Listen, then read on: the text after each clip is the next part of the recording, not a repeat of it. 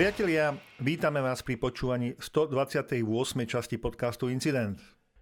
A ja som sa išiel práve opakovať, že leto sa nezadr- nezadržateľne blíži, ale tropické teploty posledných dní hovoria, že leto je vlastne tuna. Áno, aj s upršanými dňami je to tak ako si slabo. Niečo sa síce rysuje budúci týždeň, ale v našom okolí kde nič, tu nič, žiadna kvapka. No, no, no, pranostiky hovoria, že okolo Petra začínajú rásť hryby, ale ani huby nerastú, ešte ani tie prašivky nevidno. Ale za to správ, tých máme požehnanie, lebo každý deň sa niečo zomelie. To áno, áno, hackeri si trúfli na náš Telekom konečne. Áno, a Ministerstvo investícií regionálneho rozvoja a informatizácie vydalo nové usmernenie na password management hlasové či video deepfake sa začínajú vo zvýšenej miere používať v sociálnom inžinierstve. No a strojové učenie, teda machine learning a umelá inteligencia alebo artificial intelligence, intelligence e, má tiež svoje zraniteľnosti a povieme si niečo o nich. Aj dnes máme skvelý rozhovor, tentokrát s Petrom Košinárom zo spoločnosti ESET na tému malware a jeho odhaľovanie. No a na záver pripomenieme jeden zaujímavý cybersecurity a hacking event začiatkom septembra v Prahe. Podcast má niečo cez hodinku, ale uvidíte, tá utečie ako voda.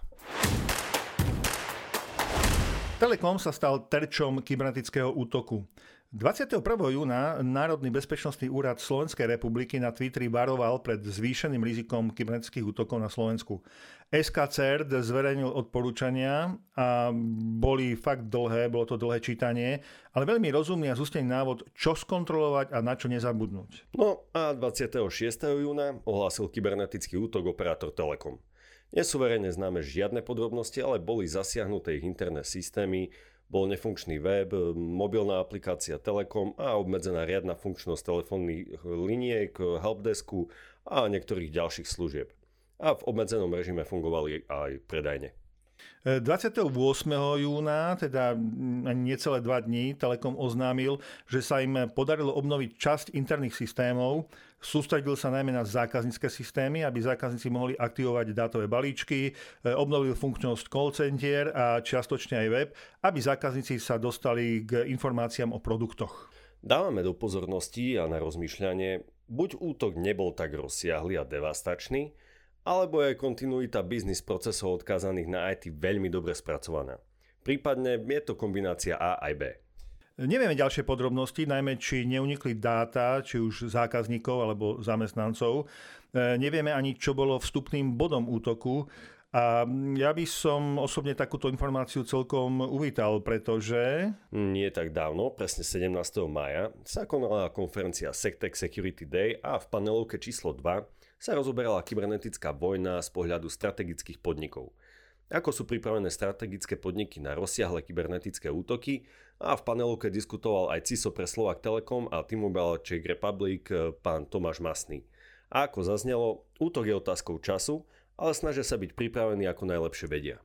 Eh, mimochodom, eh, stále sa viete do Sectech Days prihlásiť, pozrieť si záznam, ale aj workshopy, ktoré tam potom postupne pribudli.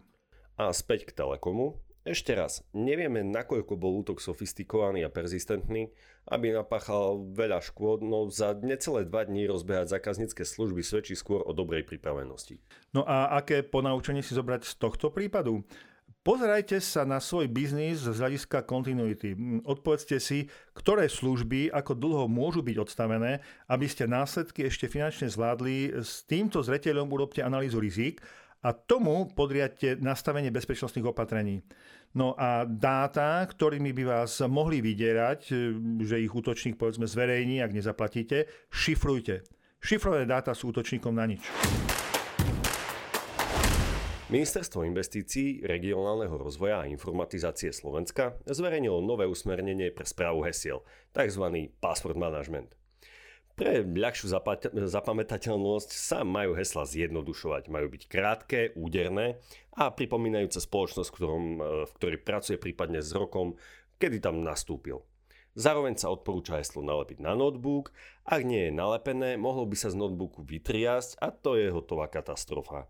E, niekto by mohol získať heslo bez počítača. E, ak ste pochopili, tak áno, troška si uťahujeme z našej ministerky na rovinu musíme povedať, že sa nám to nezdá ani smiešné, ani vtipné ale ani dôstojné pre ministra, ktorý má na starosti informatizáciu v našej republike. E, ministerstvo vydáva vyhlášky pre verejnú správu, precizuje bezpečnostné opatrenia a potom urobí takéto FOPA priamo minister. A tu vôbec nejde o to, že heslo uniklo. Tu ide o to, že vôbec bol na notebooku nalepené. A nepomôžu výhovorky, že to bol prezentačný notebook na videokonferencie a po každej videokonferencii sa heslo resetuje. Tam nerozumiem, na čo je vlastne potom nalepené. A toto je vraj heslo staré 2 roky, ako prezentovala neskôr pani ministerka, len ho nikto neodlepil z notebooku. To bolo akože, na čo, neviem, priklincované, prilepené mamutom, Ne, presne tak. No jednoducho celé zle. Sme zvedaví na seba reflexiu, aj keď asi tušíme, že to najskôr skončí ak nejak, tak vyhodením niektorého nižšieho zamestnanca, že použil príliš silné lepidlo na spomínaný štít. A informatizáciu zostanú riadiť ľudia otrhnutí od praxe. Pre tých, čo netušia, o čom hovoríme, tak si prečítajte článok na TechByte, linku nájdete na blogu k tomuto podcastu. Áno a myslíme si, že povedomie o budovaní kybernetickej bezpečnosti sa dá robiť aj lepšie ako takýmto promom, napríklad počúvaním incident podcastu. Hajrujete nových zamestnancov, teda po slovensky zháňate nových zamestnancov a pohovory budete robiť aj online, pretože to môžu byť aj zahraniční uchádzači a budú pracovať z domu – tak si dajte veľký pozor, najmä ak ste zaujímavá technologická firma. FBI totiž vydala varovanie, že podvodníci začínajú vo väčšej miere využívať deepfake na to, aby získali zaujímavú prácu. Deepfake je metóda, keď použijete cudzí hlas alebo cudziu tvár, aby ste presvedčili či už masy alebo jednotlivcov, že to, čo počujú alebo počujete alebo vidíte, naozaj povedal alebo urobil ten cudzí človek. Pomocou dnes už dostupného softvéru to nie je až taký problém. A ak neveríte, tak si pozrite video, ktoré urobila spoločnosť O2 so Zlaticou Puškárovou. Linku nájdete na našom blogu. Ale späť k hľadaniu zamestnancov. Takže urobíte konkurs, uchádzač vám pošle o sebe osobné údaje, prirodzene nepravé. Vydáva sa za niekoho iného a využije to aj na deepfake. No a dokáže presvedčiť, hm, je ten pravý, pretože má skúsenosti a uvedie overiteľné referencie človeka, ktorému identitu ukradol, tak dostane zamestnanie. Ale najmä prístup do firmy. A presne o to útočníkom ide.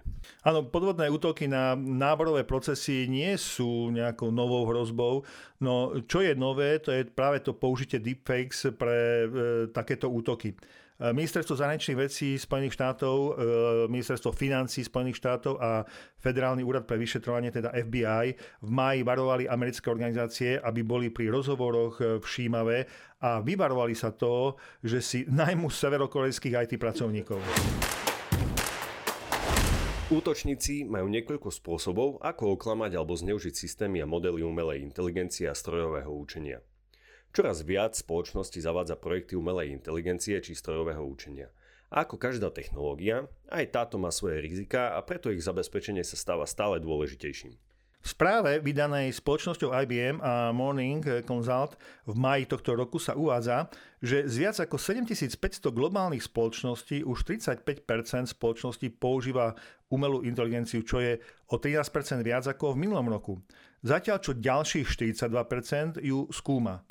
Takmer 20% spoločnosti však tvrdí, že mali problémy so zabezpečením údajov a že to spomaľuje prijatie umelej inteligencie. Zabezpečenie systémov umelej inteligencie a strojového učenia predstavuje značné výzvy. Systémy umelej inteligencie a machine learningu potrebujú údaje a ak tieto údaje obsahujú citlivé alebo vlastnícke informácie, stanú sa cieľom útočníkov. Čo znamená adversarial eh, machine learning, teda mm, v preklade by sa dalo možno povedať, že nepriateľské strojové učenie, alebo aj strojové učenie protivníka, útočníka. No, je to súbor techník, ktoré protivníci používajú na útoky na systémy strojového učenia. Napríklad na to, aby treba z obchodné algoritmy machine learningu robili nesprávne obchodné rozhodnutia, e, stiažili odhalenie podvodných operácií alebo poskytovali nesprávne finančné poradenstvo, či manipulovali so správami založenými na analýze. Aké typy nepriateľských útokov máme? No, popisuje ich Alexej Rubstov, vedúci pracovník Global Risk Institute a profesor na Metropolitnej univerzite v Toronte. Útok otravou. Pri útoku otravou protivník manipuluje so súborom tréningových údajov. Teda zamerne ich skreslia a stroj sa naučí nesprávnym spôsobom. Napríklad, váš dom má bezpečnostnú kameru s prvkami AI. Útočník môže prejsť okolo vášho domu o tretej každé ráno a nechať svojho psa prejsť po vašom trávniku a spustiť váš bezpečnostný systém.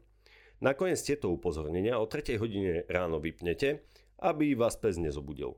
Tento psíčkár však v skutočnosti poskytuje tréningové údaje, že niečo, čo sa stane každú noc o 3 ráno, je neškodná udalosť. Keď je systém naučený ignorovať čokoľvek, čo sa stane o 3 ráno, vtedy zautočia. Druhý typ útoku je útok obídením alebo evasion attack. Pri tomto útoku je už model natrénovaný, ale útok je schopný mierne zmeniť vstupy. V našom príklade treba venčenie psa by si zlodej mohol obliesť kostým psa, aby sa vlámal do vášho domu. Tento typ útoku je pre stroj niečo ako, povedzme, že optická ilúzia. Celkom zaujímavá. Tretí, extrakčný útok. Pri extrakčnom útoku získa protivník kópiu vášho systému AI. Niekedy môže extrahovať model tak, že len pozorujete, aké vstupy dávate modelu a aké výstupy poskytujete, hovorí Rubcov. Doslova štuchneš do modelu a uvidíš reakciu. Ak máš možnosť do modelu štuchnúť veľakrát, môžeš naučiť svoj vlastný model správať sa rovnako. Opäť v príklade venčenia psa by útočník mohol vziať ďalekohľad, aby zistil, akú značku bezpečnostnej kamery máte a kúpiť si rovnako, aby zistil, ako ju obísť. No a e, štvrtý je inferenčný útok a pri inferenčnom útoku protivníci zistia, aký súbor trénovacích údajov bol použitý na trénovanie systému a využijú zraniteľné miesta. V našom príklade si útočník vyhliadne dom, zistí, aké sú bežné vzorce pohybu v danej oblasti, všimne si, že každé ráno o tretej prichádza chodec so psom a zistí, že systém je tak natrénovaný, že ignoruje ľudí, ktorí venčia svojich psov o tretej ráno. V budúcnosti môžu útočníci použiť strojové učenie aj na vytváranie útokov proti iným systémom e, machine learningu, hovorí Murdat e, Kantracioglu, trošku komplikované meno, profesor počítačovej vedy na Texaskej univerzite. Novým typom AI sú generatívne protichodné systémy. No a v tomto novom systéme, teda v generatívnej kontraverznej sieti, sa jedna časť nazýva diskriminátor a jedna časť sa nazýva generátor a názem na seba útočia a učia sa. Napríklad e, antivírusová umelá inteligencia sa môže pokúsiť zistiť, či niečo nie je malware umelá inteligencia generujúca malware by sa mohla pokúsiť vytvoriť malware, ktorý ten prvý systém nedokáže zachytiť.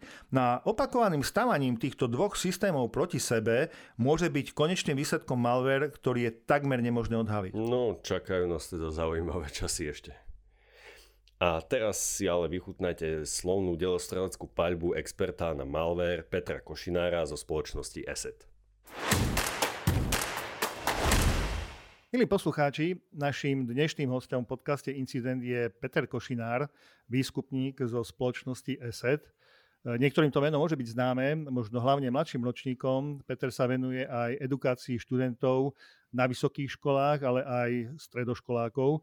No a s malverom bojuje už viac ako 25 rokov. Niekoľko rokov pôsobil ako nezávislý výskumník v oblasti počítačovej bezpečnosti a pred zhruba desiatimi rokmi sa pripojil k spoločnosti ESET ako výskumník malvéru, kde sa stal jedným z hlavných vývojárov ich technológie detekcie. V súčasnosti sa primárne zameriava najmä na cielené, vysokoprofilové útoky, neštandardné vektory útokov a kryptoanalýzy. Toľko asi k predstavovačke. Peter, zabudol som na niečo dôležité?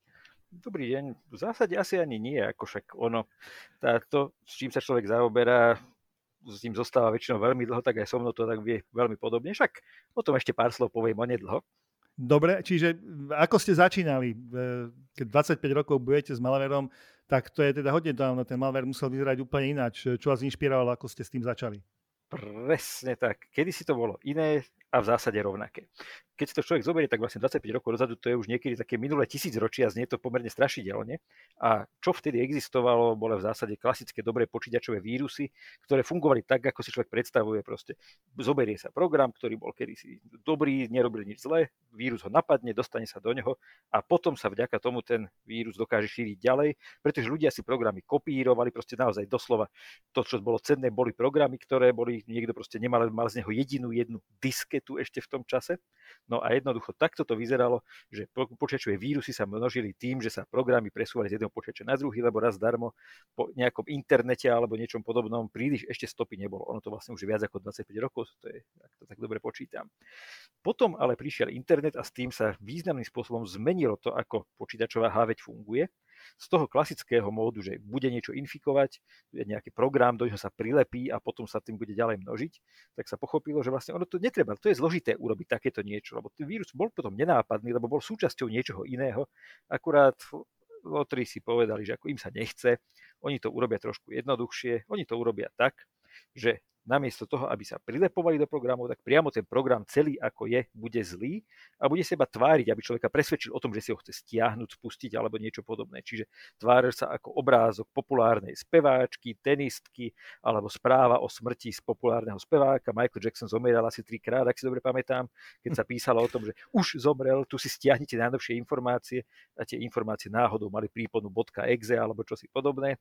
No a v takom prípade sa jednalo už niečo, čomu nehovoríme vírus, čomu hovoríme teraz trojský kôň, aj keď vlastne aj to označenie nie je úplne celkom správne, kvôli tomu, že kedysi boli naozaj trojský kôň, bol program, ktorý fungoval tak, že on hovoril, že čo ja som program na editovanie textu a naozaj to bol aj program na editovanie textu a v ňom ešte bolo prilepené čosi navyše, napríklad, že každý piatok 13. všetko zmazal.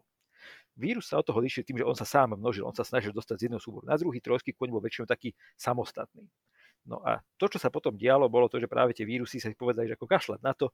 V zásade už nebudú robiť nič možno zaujímavé, možno žiadnu správu nevypíšu, možno sa budú tvariť, že nič nerobia, akurát na pozadí si zostanú bežať, budú niečo kradnúť, zmazávať alebo niečo podobné. A tým, ako sa internet dostal k slovu a ako počítače sa zrýchlili, ako pribudlo pamäte, disku, všetkého proste, jednoducho, naozaj, kedy to bolo o tom, že človek pozeral a presne vedel, koľko miesta má na disku voľného a koľko rámky má dostupnej, lebo keď čo len trošku chýbalo, tak už nejaké programy nefungovali, už nemohol túto vec spustiť a museli ju z toho disku zmazať a nahradiť inou, aby tu dokázal spustiť a potom zase vymeniť naspäť jednoducho. Naozaj, kedy si bolo toho miesta oveľa menej, dnes to už vyzerá tak, že koľko tam je voľného. No tak keď sa pozriem teraz, tak je to 10 GB, potom sa stiahnu nejaké aktualizácie Windowsu a bude tam 0, potom zase bude 27, potom niekde sa spustí väčší program a zase tam bude málo. Jednoducho tie, tie veci sa naozaj výrazne zmenili. Takže už aj tá idea toho, že ako sa chcú škodlivé programy skovávať, sa tiež zadarmo zmenila. Dá sa, lebo vy ste načali takú ako keby kategorizáciu toho malvéru, Dá sa vlastne dneska ešte kategorizovať? Ešte stále platí, že toto sú e, trojany, toto sú, ja neviem, nejaké e, softvery, ktoré nám chcú e, zobrať nejaké naše dáta. Existuje ešte také niečo? V zásade to, čo som teraz povedal, tie dve kategórie, že počítačový vírus, ktorý sa množí a infikuje veci, versus program, ktorý sa nemnoží, ale robí zle, tak to sú jediné kategórie prakticky, ktoré zostali, pretože kedy si sa naozaj hralo na to, že toto je spyware, Áno, toto presne. je zadné vrátka a podobne, ale tie veci sa tak veľmi pomiešali, že vlastne už príliš tie kategórie naozaj v tejto podobe neexistujú. Je tam v zásade možnosť toho odlíšenia, že program, ktorý sa množí sám, že sa sám snaží dostať ďalej, takému sa kedy si hovorí, že to bol sieťový červ, keď, sa, keď robili to, že infikoval, že skákal z počítača na počítač, tak takéto ešte stále existujú, pretože valná väčšina tých vecí, ktoré zneužívajú nejakú bezpečnostnú zraniteľnosť prístup dostupnú po sieti, tak tie fungujú práve tak, že sa dostanú z počítača na počítač. Z jedného infikujú druhý, ale v rámci počítača sa nemnožia, nerobia to, že by menili existujúce programy. Existujú aj počítačové vírusy, ale je to prakticky vyhnutá kategória. Je ich naozaj zopár, pretože z pohľadu toho zlého programátora je to čosi, čo sa robí oveľa, oveľa ťažšie potom tam prídu nejaké potvory typu, že programy sú digitálne podpísané a podobne a s tým sa už príliš veľa narobiť nedá. Jednoducho, tá, urobiť vírus, ktorý by infikoval veci, by bolo oveľa náročnejšie a je aj náročnejšie, mm-hmm. ako urobiť programik, ktorý pokojne bude fungovať ako samostatný program, samostatné exe, DLL alebo nejaký skript na disku, proste jeden súbor, dva súbory, tri súbory, ale samostatné, nebude meniť tie existujúce až vo príliš a vďaka tomu to teda bude sa vedieť na tom počítači udržať. Čiže to sú také tie veci, ktorým sa teraz hovorí, že väčšinou trojský kôň, aj keď teda hovorím, môžeme sa baviť o tom, že čo všetko dokáže. Dokáže príjmať príkazy zvonka, sú to nejaké zadné vrátka, počúva na príkazy, alebo sa aktívne on niekam pripája. To všetko sú funkcionality, ale väčšinou sa toto zvrhne pod jeden spoločný názov, že to je trojský kôň, aj keď vlastne z toho trojského konia tam už nemá toho konia, ale iba tých Grékov. to, ste, to ste povedali pekne. E, tým pádom ale sa dostávame k otázke, že e, ako takýto malware e, detekovať. Uh-huh. No, z jedného pohľadu by to vlastne mohlo byť jednoduchšie, ako bolo kedysi, pretože keď si zoberiem, tak proste program, ktorý na disku vyzerá nejako, sa nemení, ako je tá jeho podoba, ako vyzerá, tak je z istého pohľadu ľahší na detekciu ako to, čo sa v každom súbore, ktorý napadol, môže vyzerať inak, lebo v tom súbore musím najprv nájsť, že ktorá časť patrí na tomu pôvodnému programu v prípade toho klasického vírusu a musím vedieť, že a dobre, a toto tam už nepatrilo, toto je tá, tá pridaná časť a v nej to niečo zlé nájsť. Samozrejme, nie je to zďaleka pravda, to by bolo príliš jednoduché, keby to takto fungovalo. To, ako to funguje, samozrejme lotri tiež pochopili, že teda budú sa snažiť byť nenápadní, čiže ponazývajú svoje programy tak, aby sa podobali napríklad na štandardné systémové súbory. Čiže keď vo Windowse mám napríklad súbor, že lsass.exe, tak ten ich sa bude volať lassa.exe, alebo keď tam je súbor, ktorý sa bude volať napríklad svc host, tak namiesto svc hostu tam bude svc host s medzerou alebo s nulou, alebo nebude tam, bude to dokonca presne rovnako nazvané, ale na inom mieste, ako by malo byť, čiže nebude v tom Windowsom adresári, ale bude v nejakom inom. Jednoducho toto všetko sú také techniky ako oblbnúť človeka, ktorý by si chcel zbadať, že niečo je podozrivé, lebo napokon, keď si človek pozrie, čo všetko má na svojom bežnom, normálnom, neinfikovanom počítači, tam je strašné množstvo programov, súborov, u ktorých naozaj väčšinu človek nevie, čo sú zač a keď ich skúsi pohľadať ten názov, tak tiež väčšinou dostane informáciu o tom, že áno, takýto súbor existuje a je to niečo, no ale to mi vôbec nepotvrdí, že či ten môj konkrétny súbor je to isté, alebo či to je niečo iné. Z pohľadu detekcie, to znamená, že ako keď to chcem robiť softwareovo, nejakým programom, nejakým antivírusom alebo čím si podobným, tak tam samozrejme potom sa tá situácia skomplikovala, lebo títo, keďže jedným spôsobom obabrú človeka, aby si nevšimol program, tak samozrejme tým nedokážu obabrať počítač, lebo raz darmo, ak to má robiť zle, tak to musí vedieť fungovať, musí to bežať. Jednoducho, nebežiaci program zle nerobí. Takže systém to musí vedieť spustiť, no a preto sa snažia urobiť to, že sa použije rôzne techniky, ako ten program za vlastne zaobfuskovať, alebo teda sa, nejaké iné názvy, to sú po slovensky sa povedať, že zašmodrchať. A to je niečo, čo urobí to, že ten program zabalia, prebalia, pretransformujú tak, že on stále bude spustiteľný, akorát bude ťažšie pochopiť, že čo robí, čiže zistiť, čo je vo vnútri pod tou obálkou, ktorá vyzerá zložito, ktorá vyzerá nejak nepochopiteľne, to znamená, že sa snaží skryť to vnútro. Ono takéto čosi sa používalo už dávno, dávno, pradávno, aj v tých časoch ešte to, to minulého tisícročia, a už vtedy sa to používalo ako technika na ochranu softveru proti kopírovaniu. Proste cieľom bolo urobiť to, že ten program nebolo ľahké vytiahnuť z neho tú podstatnú časť, aby v ňom bolo možné povedať, že napríklad ja môžem bežať hoci kde, nemusím mať licenčný kľúč alebo čosi podobné. Tak sa robilo to, že programy boli takto chránené proti kopírovaniu No a tiež teda jednou z tých úloh toho ochranného nástroja bolo to, aby sa nedalo ľahko zistiť, že čo sa deje vo vnútri, aby nebolo možné ľahko tú vnútornú vec, ten skutočný čistý program pozmeniť. No a toto je podobná situácia práve aj tu. Akurát samozrejme cieľom lotrov väčšinou nie je to, aby bežali iba na jednom počítači, že proste dostali ste nelicencovanú kópiu tohto trojského konia, musíte si najprv zaplatiť, aby ste ho mohli používať. tak toto asi nefunguje, ale v skutočnosti aj takéto, čo si sa používa, k tomu ešte prídeme neskôr, keď sa na trošku zložitejšie veci. Teraz je to oveľa jednoduchšie, lebo cieľom je, aby ten program fungoval všade, alebo aspoň na čo najväčšom počte počítačov, ktoré sú skutočné počítače, ale Cieľom je dosiahnuť to, aby bolo ťažké pochopiť, čo je vo vnútri, či už pre človeka, alebo aj pre stroj.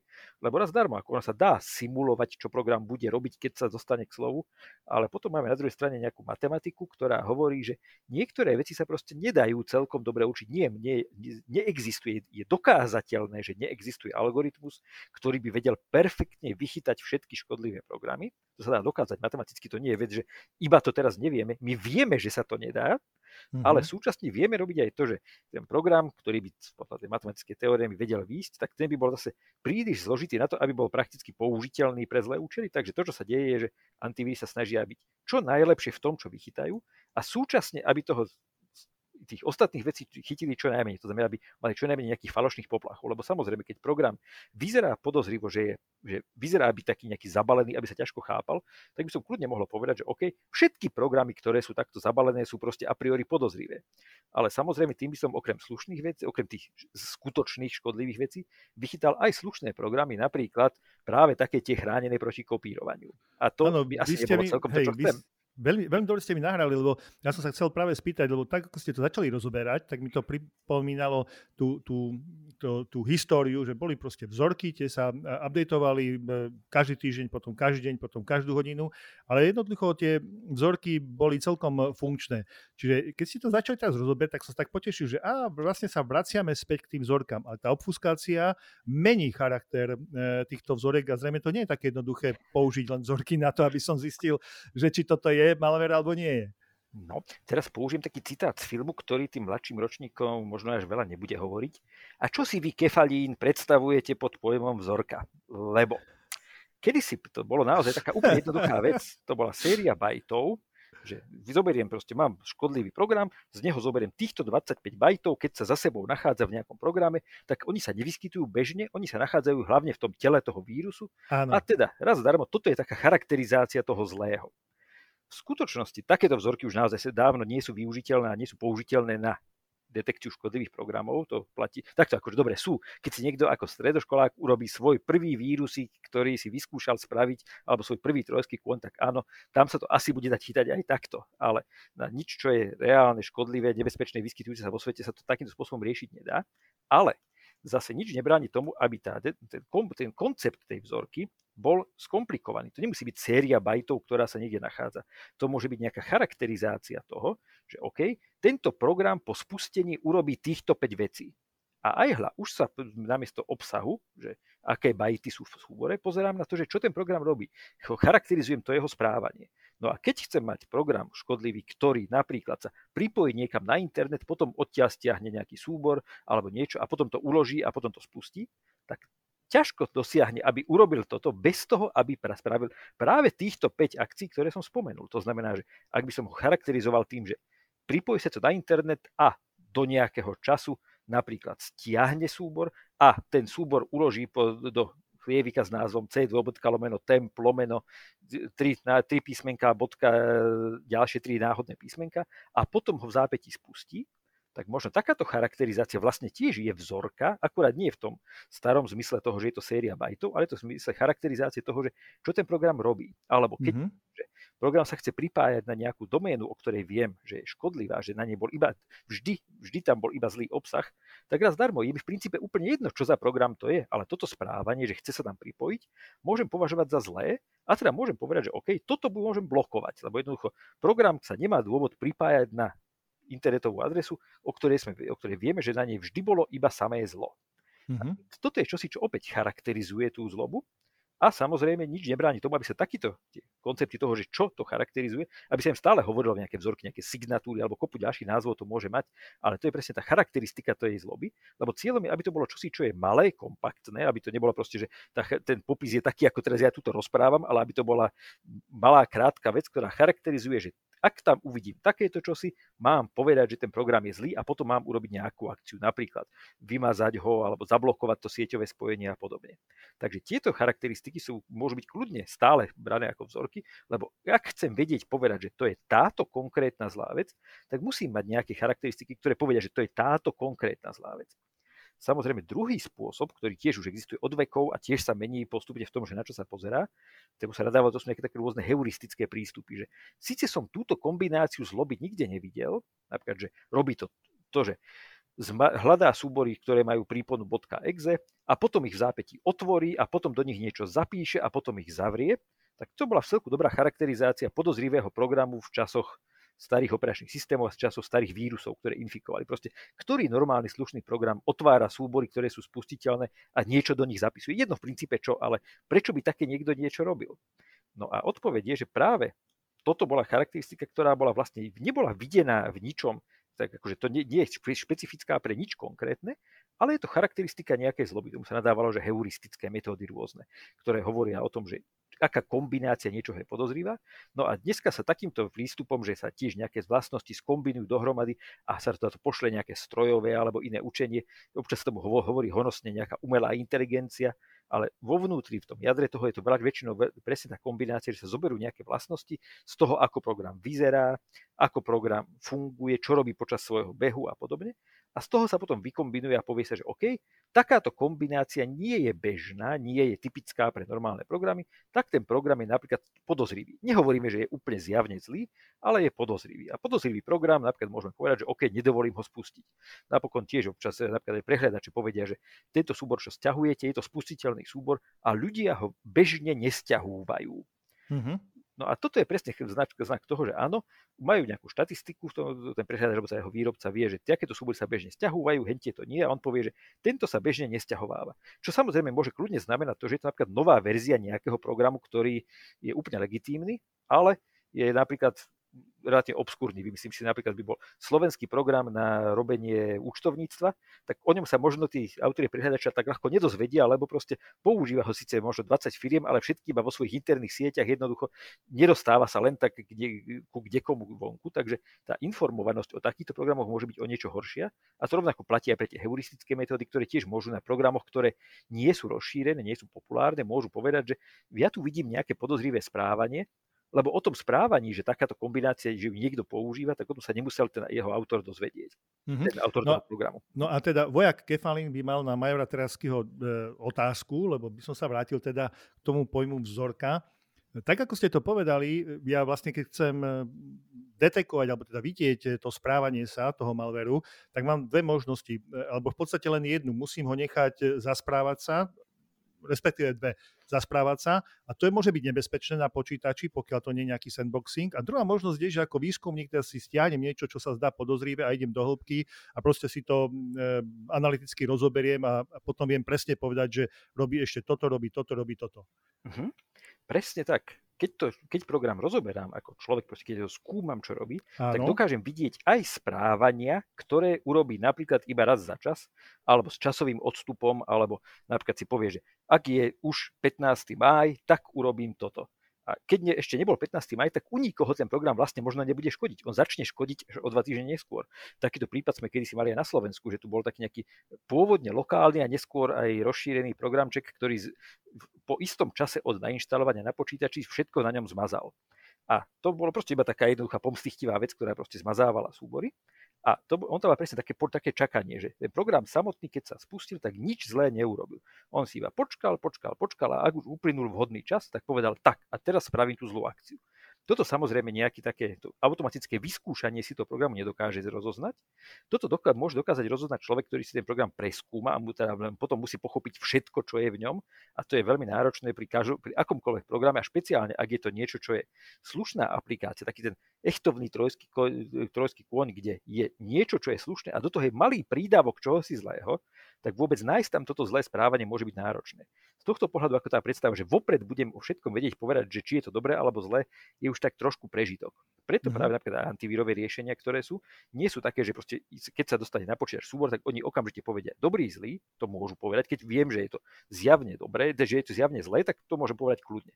Keď viem, že je to známy dobrý program, tiež môžem povedať kľudne. Ale ak neviem o tom programe niečo povedať, tak práve sa to jeho správanie väčšinou podrobuje nejaké podrobnejšie analýze v tom, že aj keď sa nechá fungovať, tak sa jeho kroky sledujú. Napríklad, že či sa nesnaží čítať niečo, čo by nemal, alebo zapisovať niekam, kam by nemal, alebo urobiť nejakú akciu, ktorá by mohla byť deštruktívna a podobne, lebo dá sa čakať, že na bežnom počítači sa asi niektoré deštruktívne akcie robiť nebudú, aj keď v princípe môžu byť aj legitímne. Napríklad, keď mám program na šifrovanie súborov, tak taký program má legitímne využitie. Proste chcem si zašifrovať nejaké súbory.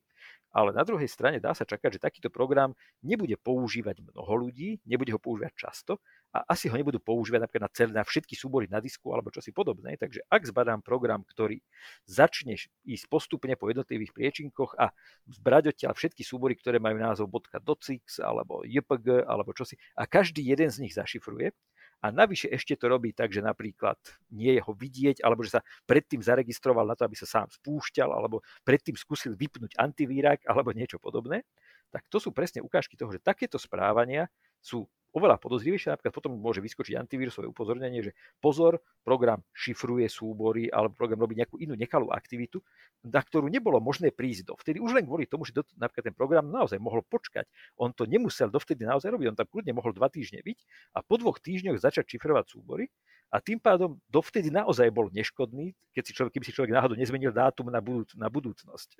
Takže to, že či program je zlý alebo nie je zlý, môže súvisieť aj s tým, že za akých podmienok je spúšťaný. S tým vlastne súvisia tá otázka toho sandboxovania, lebo progr- škodlivé programy sa väčšinou snažia byť nenápadné práve na počítačoch, teda nie nenápadné, ale sa snažia stváriť úplne slušne na počítačoch, ktoré vyzerajú byť také, také výskumnícke.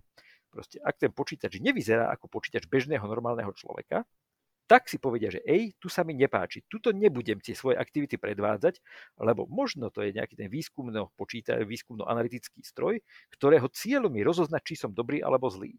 Takže presne to sa môže stať a to sa aj robí. A to typicky práve tieto škodlivé programy robia, že si povedia, napríklad, ak na tom počítači vyzerá, že sa tam, ja, ja som tam bol spustený a ja viem, že sa, som bol šírený mailom, proste chodil som mailom alebo bol som stiahovaný z nejakej stránky, ale v momente, keď sa spúšťam, tak tam nebeží prehliadač tak to je podozrivé, lebo keď som bol pred chvíľkou stiahnutý, tak ten prihľadač proste kam zmizol? Prečo zmizol, keď ma mal spustiť? Alebo prečo sa na tom počítači nehýbe myš?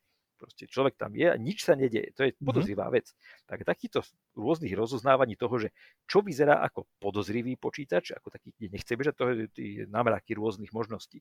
Niektorým sa napríklad nepáčia, keď tam bežia nejaké programy na reverzné inžinierstvo, alebo sieťové monitory, alebo niečo podobné. Niekomu sa nepáči, keď tam nemá dobrú grafickú kartu, alebo má malý disk. Ďalšiemu sa nepáči, kupu veci sa im proste môže nepáčiť.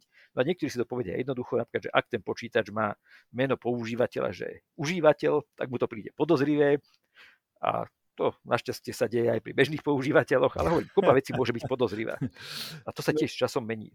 Tu, tu by som sa napríklad e, spýtal, keď sa pozrieme teda e, na dva pohľady, lebo môžeme tú detekciu teda e, robiť na koncovom počítači. Báme sa teraz nie o mhm. výskume, ale báme sa o koncovom používateľovi, ktorý komunikuje. Čiže buď má na svojom koncovom počítači niečo, čomu sa dostaneme, čo to môže byť, antivírus alebo teda proste nejaké riešenie edr a podobne, uh-huh. alebo môže to byť niekde na, na on-premise alebo v cloude nejaké riešenie, o ktorom sa, teraz vlastne bavili, sandboxingové, alebo to môže byť kombinácia tých dvoch.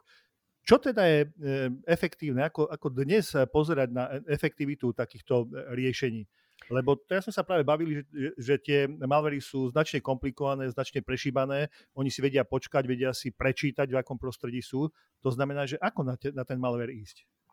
Kombináciou. Tak ako inde platí aj tuto, že kombináciou, to znamená, napríklad, kedy si bola predstava, ktorá by bola krásna, že stačí sa pozerať na to, čo behá po sieti a z toho vieme presne povedať, že či tam niekto robí nejakú neplechu a podobne, tak táto predstava narazila na, v okamihu, keď sa pochopilo, že ono sa dajú veci šifrovať, lebo dnes, dnes valná väčšina toho, čo behá po sieti, je šifrovaného, proste rôzne HTTPS a podobné veci. To všetko je šifrovaná komunikácia, do ktorej proste ten, kto pozera iba čisto na sieť, nevidí. Takže z tohto vyplýva, že aby som som vedel dostatočne veľa povedať, potrebujem sedieť na tom endpointe, na tom koncovom zariadení a vidieť niečo. Potom samozrejme existujú otázky, že čo tam vidieť, v akej forme, lebo napríklad na niektorých zariadeniach, napríklad na počítačoch je to jednoduchšie, na telefónoch mobilných je oveľa náročnejšie vidieť, aké aktivity sa dejú, lebo tie sa snažia tak trošku izolovať tie rôzne aplikácie, ktoré bežia od seba a podobne, čiže tam sa viditeľnosť je oveľa slabšia. Ale napríklad na tom počítači presne platí, že teda tam je potrebné vedieť veci odsledovať za behu, alebo v prípade, že chcem byť naozaj proaktívny a vedieť tu tej veci zabrániť v tom, aby čokoľvek vedela spraviť, a potom už tá logika vyhodnocovacia môže bežať aj na tom počítači, alebo môže bežať na nejakom centralizovanom mieste. Napríklad takéto, taká tá centralizácia, že na počítačoch je nejaký agent, ktorý zberá informácie a potom ich centralizuje na jeden stroj, ktorý z nich vie vyhodnotiť niečo práve v takéto EDR-kovom štýle, že vie sa pozrieť, OK, vidím tu, že tento užívateľ sa teraz prihlásil tam, tam, tam, tam, naraz krátko po sebe, to opäť není bežné správanie bežného človeka, tak je to už samé o sebe podozrivé. Mm-hmm. A mhm. potom navyše spúšťal programy, ktoré nie sú štandardné, opäť je to podozrivé, aj keď z pohľadu počítača samotného to je úplne bezproblémová vec proste. Spustiť utilitku, že HUMI je normálne, ale akurát sa to nezvykne robievať.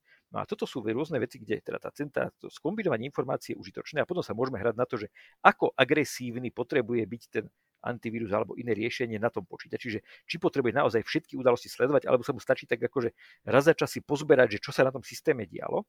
Ale samozrejme tam platí to, že ako keď niektor, pri niektorých akciách špeciálne je veľmi dôležité im vedieť zabrániť čo najskôr. Čiže áno, EDR a tieto riešenia vedia byť užitočné v tom, že mi veľakrát vedia povedať, keď už sa niečo stalo, tak vediem povedať, že čo tomu predchádzalo Ale pokiaľ napríklad ide o okamžitú akciu typu spustí sa program a on zašifruje všetky súbory alebo zmaže všetky súbory, tak to je moment, kde ak som tomu nestihol zabrániť, tak potom mi síce EDR povie, že no takto sa ti tam dostal, ale žiaľ teda predsa len zabrániť mm-hmm. tomu by bolo, e, bolo, bolo krajšie. Aj keď by som nevedel, ako sa tam dostal, tak radšej tie dáta bude mať, ako keby som to vedel, ale dáta mať nebude. Možno. Zase závisí, závisí od kontextu a toho, že aká vyspelá daná organizácia je. Niečo iné je domáci zákazník a niečo iné je proste organizácia, ktorá má schopný sieťový tým, má schopné socko a proste dokáže takéto čo si riešiť. Tak pozrieme sa na antiranzoverové riešenie napríklad. Sú naozaj tak schopné, ako sa o nich hovorí, že to znamená, že zdetekujú povedzme útok, sú schopné tomu zabrániť a vrátiť späť ten proces? je to rôznorodné, samozrejme, akože nedá sa povedať, že všetky riešenia riešia všetko, ale áno, sú, sú prístupy, ktoré vedia veľmi efektívnym spôsobom zabrániť takýmto útokom v zmysle tom, že tomu vedia zabrániť dostatočne skoro potom, ako program začne čosi zlé robiť. Napríklad môže sa stať to, že on môže si povedať, OK, keď už zašifroval tri súbory, krátko po sebe je to podozrivé, tak od toho okamihu proste upozorním, že ďalej ti nedovolím fungovať, kým užívateľ nepovie, že je to v poriadku alebo niečo podobné. Takže z tohto pohľadu ako môže napríklad výrazne limitovať škodu, ktorá mhm. nastane, mm-hmm. ale zase anti-ransomwareovosť z pohľadu toho, že zašifruje súbory, versus môže byť ransomware, a zase lotri pochopili, že aj tudy cesta vede a urobili to, že začali okrem šifrovania súborov, súbory aj exfiltrovať. To znamená, že najprv časť z nich si pošlú niekde k sebe a potom ich lokálne zašifrujú a potom chcú výkupné a povedia, že a ak nezaplatíš, tak nie len, že tie súbory budú zašifrované, nebudeš ich mať ty, ale my ich ešte aj zverejníme a tým ti urobíme problém toto je vec, kde tá kombinácia, zase to, samotná ochrana proti zašifrovaniu je jednou zložkou toho, alebo teda pred stratou dát. Ono napokon strata dát môže byť aj v dôsledku niečo iného. Čiže samotné to, že riešiť, mať funkčné zálohy, tak to je dobrý základ na to, aby som nemusel riešiť, či to je ransomware, alebo pokazený disk, alebo čo. Proste to je ochrana proti strate dát, ale nie proti ich úniku. A tam je presne zase tá kombinácia, že vedieť rozumným spôsobom povedať, že napríklad tá bežný program nezvykne šifrovať súbory a súčasne bláznivo komunikovať po sieti a ešte navyše byť vyrobený podozrivým spôsobom a podobne. Takže áno, tie riešenia dokážu takýmto veciam veľakrát zabrániť dostatočne skoro na to, že neznamená to, že dokonale to chytia hneď v úplne prvom momente, že tento útočník ešte ani nestihol ransomware pustiť a už tam ten ransomware je, a teda už tomu, tomu riešenie zabránilo a povedalo, že tam ransomware bude, ale skôr je to také, že tam veľakrát sa, môže stať napríklad to, že nejakú iniciálnu časť to prejde, typu napríklad práve to, že zašifruje niekoľko súborov a potom to prekročí prach toho, že ej, ale toto už nie je rozumné správanie, alebo tam môžu byť veci rôzne úrovni citlivosti. Napríklad, keď mám organizáciu, kde mám schopného administrátora, alebo teda nejaký tým, ktorý na to vie dohliadať, tak napríklad presne mi nevadí to, že užívateľovi to občas nedovolí urobiť čosi, ak to ten administrátor vie potom overiť a povoliť tú danú aktivitu. Na rozdiel od toho, keby som mal organizáciu, kde, alebo napríklad si myslím, že príklad, že škola, kde proste možno administrátor tam je na polovičný úvezok a nemá vždy čas riešiť všetky incidenty, tak by to potom mohlo stať to, že potom napríklad učiteľia nemohli vytlačiť vysvedčenia kvôli tomu, že nejaké príliš agresívne riešenie im to nedovolilo a nie je tam nikto, kto by to vedel vhodným spôsobom obicyklovať. Mm-hmm. Ja by som sa teraz ešte pristavil pri takom zvláštnom špecifickom e, malveri, lebo e, ransomware chce výkupné, iné škodia alebo beria, berú teda nejaké dáta, prihlasovacie údaje a tak ďalej, ale Vipery sú taká špecifická oblasť. Vipery sú taká kapitolka niekde uprostred, presne tak. Oni sa snažia veľakrát, akože tým, že niečo zničia, tak z toho väčšinou výkupne nekúka. Ako, samozrejme, môžu sa tváriť ako ransomware. Také prípady boli, napríklad Notpetia bola presne taká, že ona sa tvárila ako zdámy ransomware, ale aj keby niekto zaplatil, tak jednoducho nebolo ako tie dáta vrátiť, lebo nebolo neboli tam, nebolo dosť informácií, ktoré by zostali, ktoré by bolo možné použiť na obnovu tých dát. Takže z tohto pohľadu áno, Vipery sú špecifické v tom, že oni veci likvidujú, a to samozrejme nerobia väčšinou s cieľom, aby vy, potom za to chceli výkupné, ale mohlo to byť opačne, mohla napríklad povedať, že vidíte, tak teraz sme vám tuto vyvajpovali dva počítače, ale keď nezaplatíte, tak na budúce dopadnú takto všetci, alebo môžu niekomu inému povedať, že zaplatte nám, lebo inak urobíme to, čo sme urobili teraz tam tým. Čiže aj toto sa dá použiť na to výkupné, ale nie takéto šifrovaco súborové, ale také čisto akože ľudsko strašiace. Mm-hmm. Ale pri tých viaperoch sa veľakrát ukázalo, že to nešlo práve o to, že by cieľom bolo veci takýmto spôsobom zničiť, ale teda, že ako žiadať za to výkupné, ale väčšinou bolo cieľom naozaj iba tá priama deštrukcia, čiže znefunkčniť nejaký systém. Typicky to bolo vidieť to nedávno u našich e, východných susedov, kde tiež proste Vipery rôzne sa objavili s cieľom presne zničiť, znefunkčniť nejakú, nejakú službu, nejakú činnosť, organizáciu, áno, proste, áno. Alebo, či už vládnu, alebo nejak inak významnú pre ľudí a podobne. A môže to byť všeličo. Akože takýchto deštruktívnych vecí, ktoré sa snažia zničiť, bolo celku dosť a teda líši sa presne tým, že aký mali široký záber. Teraz ste mi vypadli, že, že zmenilo sa to, akože u, u tých našich východných susedov bolo pomerne dosť uh, takých prípadov, keď nejaké vajpery niečo vajpovali a cieľom tam práve bolo teda nie dosiahnuť to, že dostať nejaké výkupné alebo čosi podobné, ale cieľom bolo presne tá deštrukcia, proste z nejakú službu znefunkčniť alebo niečo podobné. To znamená, že urobiť to, aby tá daná služba, banka, elektráreň alebo čosi podobné nefungovali. Samozrejme, jediný rozdiel tam bol teda v tom, že ako široký bol záber, že či to bolo cieľom zasiahnuť konkrétnu organizáciu alebo naopak krajinu alebo niečo podobné. Áno, tu sa pomaly vlastne dostávame k takým dôvodom použitia malwareu. Teraz sme to začali vlastne rozoberať pri Vipri. Môžeme na to pozerať tak, ako ste povedali, že znefunkčniť, možno varovať, že my sa k vám vieme dostať a vieme si robiť aj ďalšie veci. Čiže Viper môže byť aj také momentum, že pozor, my o vás vieme. Uh, aké ďalšie malvery ešte um, ste počas svojej kariéry, také, čo sú povedzme také zvláštnosti, uh, objavili? No, ako zvláštností je veľmi veľa a tam ako, no, Dobrá správa je, že väčšinou to nebolo zvláštne tým, že by to bolo tak dobré, ale že to bolo tak zlé. To znamená, že niektoré veci proste boli zvláštne tým, že boli že napriek tomu, aký úspech z pohľadu rozšírenosti to dosiahlo, tak napriek tomu to bolo niečo, čo bolo, čo vyzeralo ako dielo pre nesmierneho amatéra v zmysle toho, že akým spôsobom fungovalo. A tam sa presne ukázalo zase, zase hláška z českého filmu, jak primitívni, ale jak účinné tak to je presne ukážka toho, že občas je to najjednoduchšie, čo spravili, stačilo. Ale z pohľadu takých tých zaujímavejších vecí, no ono pri prastarých veciach, čiže vírusoch, bolo cieľom, aby ten vírus zostal čo najnenápadnejší, aby, bol, aby ho naozaj nebolo vidieť, aby bol taký na tom systéme, že človek ho nezbadá, nenájde a podobne. Kedy ste vírusy mali, niektoré tam mali také aktivity, že keď bežali, tak pri, pri prečítaní toho súboru v bežnom nejakom pozeráku, tak ten, ten vírus sa z neho sám odstránil. To znamená, že bol, ten vírus bol doslova neviditeľný, keď tam bežal. Okrem toho, že zabral nejaký kus pamäti, napríklad celé 4 kilobajty Potom boli ďalšie prípady, keď napríklad vírusy sa snažili, alebo program sa snažili skrývať na disku, to také, taká tá rootkitová funkcionalita, že teda nebolo vidieť tie súbory, nebolo vidieť sieťovú komunikáciu a podobne.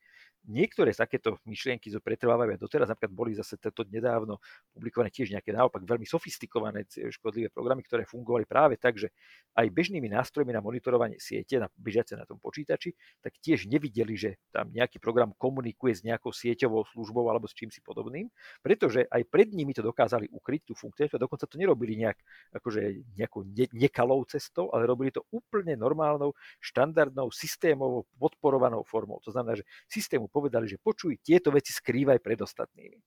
No a takéto ukrývanie sa v skutočnosti naozaj teraz prakticky vymiera tiež, lebo sa ukázalo, že vlastne ani to netreba. Proste nie je to potrebné takéto čo si riešiť, je to zložité a občas tam proste pri nejakom update Windowsu sa niečo pokazí a podobne, tak to väčšinou riešievajú tak, že si povedia a hotovo, program tu bude, proste bude sa tváriť, že bude sa tváriť nenápadne, no a keď ho nejaký ten antivírák chytí, no tak čo už, akože podarí sa.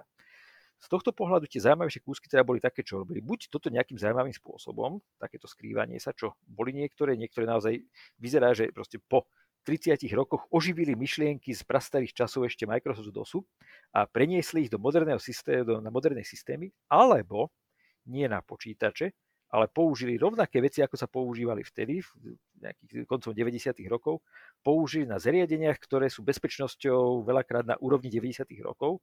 A teraz im moderne hovoríme, že Internet of Things na týchto zariadeniach veľakrát presne platí to, že jednoducho mnohé bezpečnostné zlepšenia, ktoré boli povymýšľané medzičasom, tak tam veľakrát nie sú aplikované. Jednoducho tá bezpečnosť je tam naozaj rádovo pozadu a jedinou nevýhodou takého zariadenia podstatnou je, že na rozdiel od škodlivého programu, ktorý sa tam môže spustiť, lebo sa spúšťa nepodporovanou cestou, tak nainštalovať tam nejaké bezpečnostné riešenie je prakticky nemožné, lebo výrobca nepodporuje inštaláciu iných programov. Ale to, že ju nepodporuje, neznamená, že sa tam dostať nedá nejakou bezpečnostnou zraniteľnosťou. Takže na rozdiel od tých dobrých, tí zlí majú dvere otvorené. Dobre, ale pri Internet of Things e, asi najčastejšie hovorím o nejakých botnetoch. Ktoré teda netvrdím, že nie sú škodlivé, ale e, alebo kam by sme ich teda zaradili? Ako už ste videli, povedzme aj niečo iné, že vy má pamäte v nejakom IoT alebo niečo podobné? No, videli sme, napríklad aj ten Viper bol presne jeden z tých prvých, ktorí boli počas toho, čo sa dialo na Ukrajine, bol práve taký, ktorý poškodoval zariadenia tohto typu. Jeho netreba pri počítači, ale on práve poškodil Aha. nejaké satelitné komunikačné veci. Áno. To bola jedna z vecí, ale zďaleka nie je jediná. Potom samozrejme sme mali také akože už veľa rokov dozadu známy to Stuxnet bol tiež vlastne cielil vo finále na tie zariadenia, ktoré málo kto má doma na záhradke alebo v pivnici, lebo slúžia na nejaké to obohacovanie uránu, to väčšina ľudí nezvykne doma robiť, ale tiež sú to zariadenia, ktoré teda boli cieľené, vo finále to bolo cieľené na takéto čosi.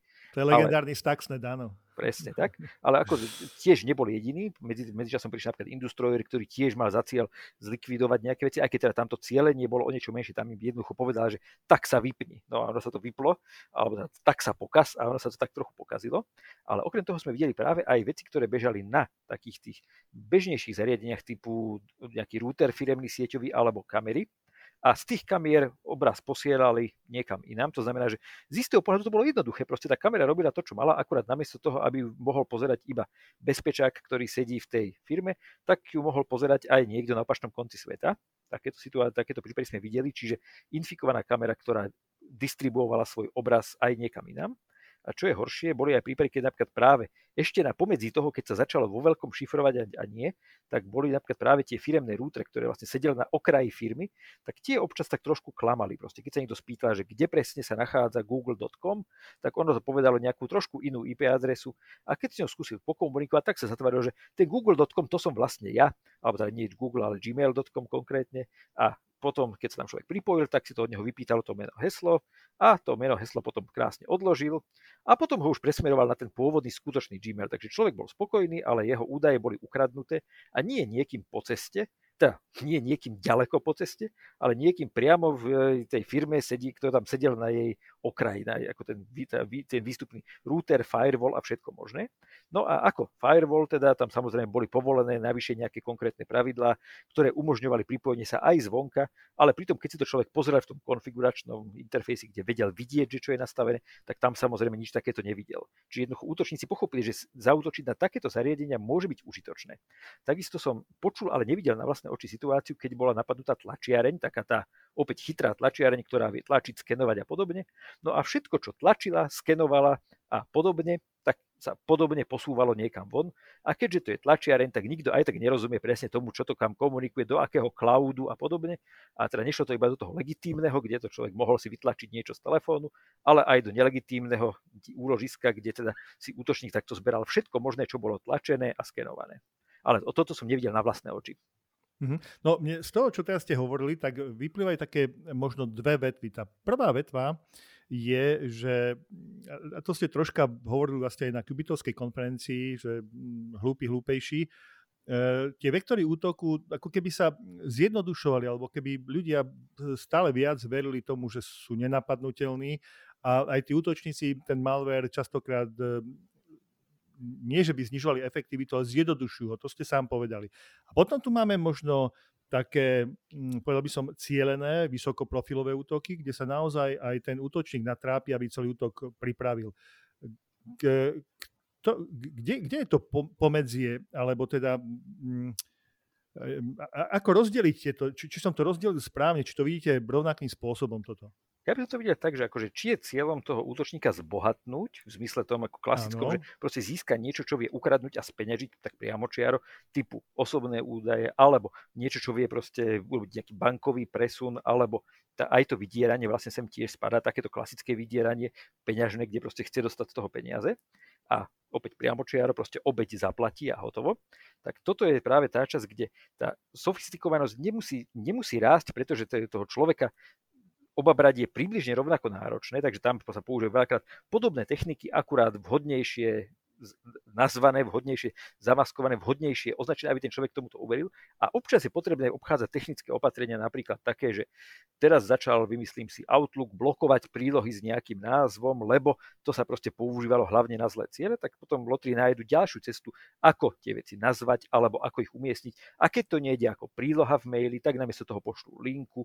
A keď to nebude fungovať ako linka, tak namiesto toho povedia, že je to zabezpečený prenos a treba na rozbalenie zadať heslo a podobne. Proste to sú všetko kroky, ktoré sú také, že sú také sociálno-inžinierské. No a potom sú teda tie bezpečnostné zraniteľnosti, ktoré sa dajú používať na rôzne opäť kradnutie veci a s cieľom priameho z, z, takého nejakého zbohatnutia. je to väčšinou o tom, že napadnú systém, zašifrujú veci a chcú výkupne. Ale potom sú teda také tie útoky, ktoré väčšinou organizovávajú skôr nejaké veľmi organizované skupiny sponzorované nejakými štátmi alebo niečo podobné, čiže proste kde cieľom je napríklad špionáž a u tých naopak je ten, tá pokročilosť potrebuje stúpať, lebo oni si nemôžu dovoliť len tak na tom systéme byť, že občas si ich niekto všimne. Lebo pri tom bežnom malveri, keď si ho občas niekto všimne, tak stále proste mali milión obetí, tak namiesto to budú mať iba milión bez štyroch, ktorí si to všimli, alebo pre, do, dokým sa proste ten prvý, keď sa to, na to dokáže prísť, že niečo nové použili, tak im dovtedy nejaké obete budú. Takisto mnohí ľudia si povedajú, že ako však antivírus netreba, ja mám Mac, ja antivírus nepotrebujem, ja mám toto, ja nepotrebujem. A vlastne však vo Windowse ten zabudovaný je tiež už dostatočný a tata. No a potom, keď teda občas sa s tým moc pohrajú, tak dojdu do stavu, že majú pocit, že sú chránení a nie sú. Takisto aj my sme videli situáciu, keď antivíraky boli nainštalované, ale boli v stave, že boli de facto akože im dolámali ruky, nohy a čudovali sa, že nefungujú, lebo povedali, že jednoducho nič nekontroluj, nič, nič nerob, len sa aktualizuje a dávaj mi dobrý pocit. No a potom to vyzeralo tak, že samozrejme voči ničomu novému chránení neboli, ale pri týchto cieľených útokoch tam, si, tam to nie je o tom, že mám milión obetí a milión cieľov, ale jeden cieľ. No a u toho jedného si treba dať naopak pozor, lebo tam sa poprvé dá čakať väčšia úroveň obrany, to znamená, že väčší potenciál, že si to niekto všimne, aspoň teda tak je to v prípade tých významnejších, takých e, vysokoprofilovejších cieľov. A po druhé je tam teda očakávateľné aj to, že teda tam, keď to niekto všimne, tak bude oveľa také priamo čiarejšie sa dopracovať k tomu, že kto to, že prečo je dobro, kto bol ten pôvodca toho, kto, kto tým, čo chcel dosiahnuť. Lebo v prípade toho kriminálnika, ako tak je to, je to nejaká kriminálna skupina, ktorá za tým chce získať peniaze. U tohoto, kto konkrétne by tak mohol chcieť ukradnúť, vymyslím si, informácie o jadrovom výskume.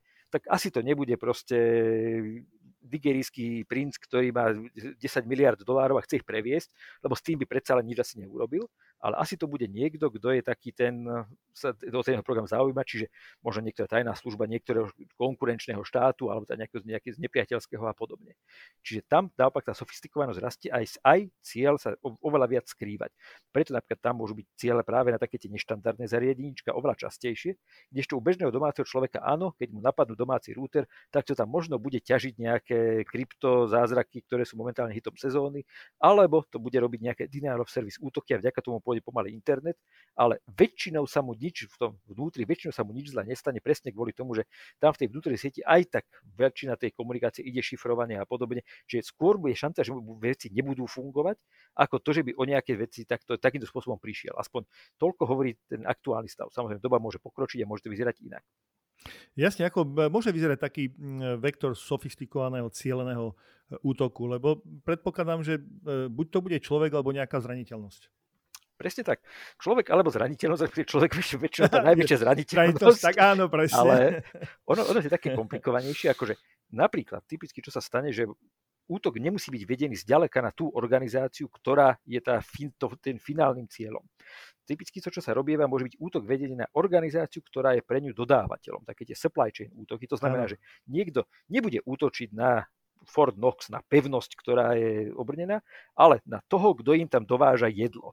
No, tak v tomto prípade v počítačovom napríklad to môže byť dodávateľ softvéru alebo nejakého konkrétneho riešenia, napríklad nejaký konkrétny zložky, lebo málo kto si vyrába všetko sám vo svojej verzii na kolene, málo kto si vyrobil vlastný operačný systém, aby na ňom dokázal fungovať, ale tak zase je pravda, že zatiaľ není známe, že by bol úspešný útok na Microsoft a z neho sa potom niečo ďalej udialo, ale boli situácie, keď napríklad bolo práve napadnutá organizácia, napríklad na, čo vyrábala nejaký, myslím, že daňový software práve na Ukrajine, ktorá sa volala Medok, ktorá presne robila to, že ona dodávala software mnohým ďalším firmám a teda keď túto nainfikovali, tak potom jej software, ktorý bol dlhodobo používaný, upravili tak, aby obsahoval čosi navyše a to sa vlastne rozdistribuovalo na tie ďalšie miesta. No a raz darmo. Ten, kto ten software používa, nemá príliš veľa možností, aby ako skontroloval, či to, čo dostáva tá nová aktualizácia, či naozaj je v poriadku alebo nie takéto prípady boli aj na iných miestach bol SolarWinds, známy to prípad, alebo o niečo skôr bol taký, čo súvisia s utilitkou Cleaner. To je presne utilitka, ktorá tiež bola taká, že ju používali mnohí, mnohí, mnohí a pravidelne boli, existovali aj nové verzie, čo je úplne očakávateľné.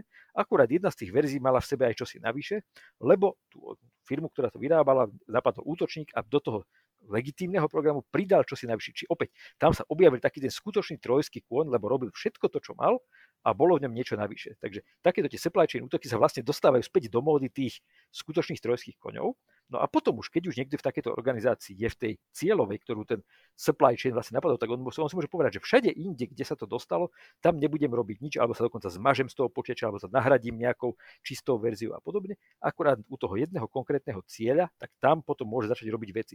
Môže niečo kradnúť, môže riešiť napríklad otázku, že možno tam majú nejaké separované systémy, že sú oddelené proste fyzicky, že tam není žiadne sieťové spojenie ani čosi podobné, ale možno si tam prenášajú niečo nejakými USB kľúčmi, možno je tam nejaký zraniteľný program, jednoducho potom si útočník už môže začať budovať oveľa lepšiu predstavu o tom, čo sa deje.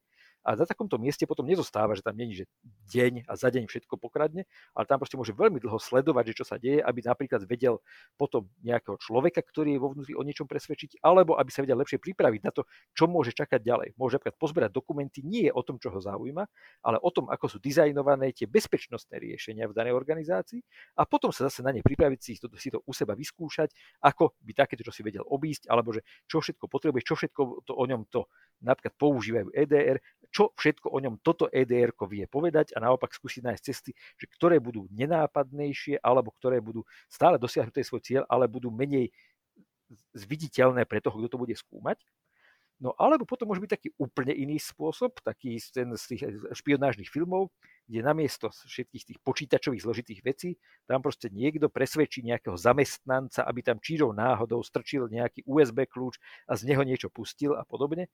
A aj toto sa stáva, aj v rôznych formách, ale zase to je vec, ktorá tiež poprvé sa veľmi zle škáluje a po druhé je taká akože tak trochu rizikovejšia ako iné prístupy.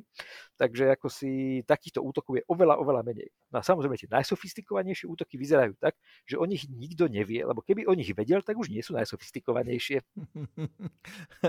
to znamená, dá sa povedať, že e, v podstate skoro každý sme napadnutí, len ešte o tom nevieme, lebo to je sofistikovaný útok.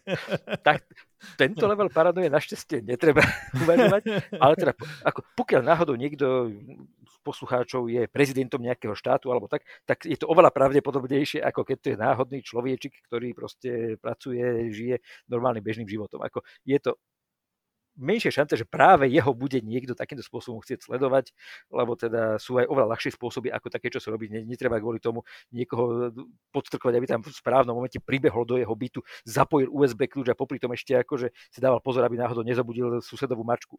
Áno, no mne tak napadá, že taký najjednoduchší spôsob je poprosiť upratovačku, tam má prístup všade a veď predsa nemá problém nájsť, kam by ten USB kľúč mohol pasovať. Takže to je Napríklad.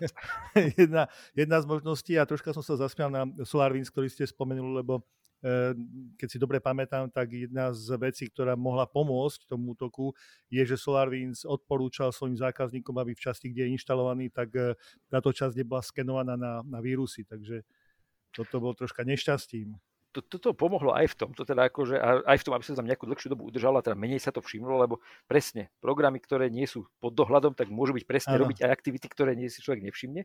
A takisto akože ono veľakrát platí pri rôznych softveroch aj to, že keď to tam človek má, tak vie, že tento program je nejakým spôsobom neštandardný a teda, ako napríklad ten antivírák občas upozorňoval, že robí čosi podozrivé, tak to N plus prvé upozornenie už odignoruje, lebo si povie, však to vždycky hubovalo na toto, ako taký software je tiež dosť nebudeme hovoriť o rôznych krekoch, ale sú aj iné nástroje, ktoré proste ľudia majú poinštalované, ktoré proste robia podozrivé veci raz darmo, však ako na to sú určené a potom sa človek čuduje, tak typicky ako sieťový administrátor môže mať nejaké utilitky na mapovanie siete.